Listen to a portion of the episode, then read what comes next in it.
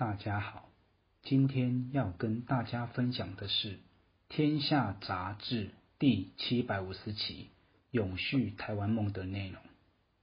今年二零二二年六月是联合国世界环境日五十周年，今年《天下杂志》四十一周年特刊选择以台湾永续梦为题。在台湾二零五零近零目标入法，政府公布路径的这一年，完整探讨气候变迁危机与政府、企业和个人的因应之道。气候变迁是当今人类极少数有合作共识、没有人是局外人的世纪难题。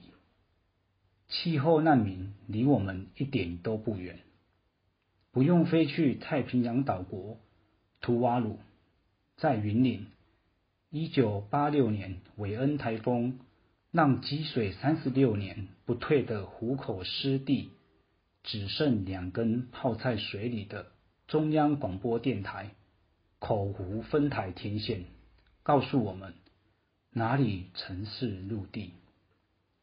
过去总认为台东池上水道拥有独特地理优势，不受气候变迁影响。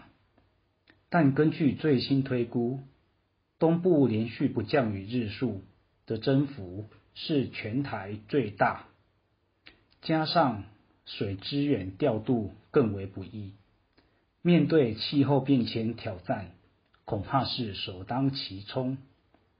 曾经鱼多到抓不完的南方澳，竟出现一艘船，一天抓不到一顿鱼。台湾水域水温节节高升，影响鱼群的洄游习性，加上人为滥捕，金鱼故乡恐怕面临窘境。有一天，金鱼不再来台湾了。尽管国际间大家还是以二零五零年控制地球升温不超过摄氏一点五度为目标，但多数研究显示升温两度难以避免。这不代表人类该就此放弃，相反的，这代表如果不痛下决心，采取行动。地球反扑将更为失控。另外，调试也是关键。台湾需要翻新基础建设，重要性将不亚于上世纪的十大建设。减碳规范不该只是企业、人类生活的紧箍咒，也将是创新所在。八个行业不同的企业创新，五个。有感而不难的行、住、用、育、食等生活故事，验证人人都可以对减碳有所作为。圣经记载，天选之人诺亚花几十年打造方舟，避开上帝惩罚人类的大洪水；地球花五十亿年累积的天然资源。在工业革命后三世纪，被人类恣意挥霍，如今也需要打造一艘方舟。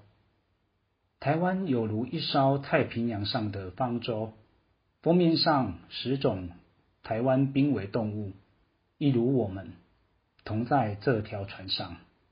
不要怀疑，今天就是永远的开始。最后。我想要分享林大会老师针对永续发展重新定义的一句话：在不损害后代子孙享有其自身基本需求的情况下，降低当代需求的翻转模式，提醒我们，如果再不降低我们的使用及需求，未来我们的小孩可能连基本需求都无法享有。对有两个小孩的我来说，有种当头棒喝的感觉。这句话值得我们这一代深思。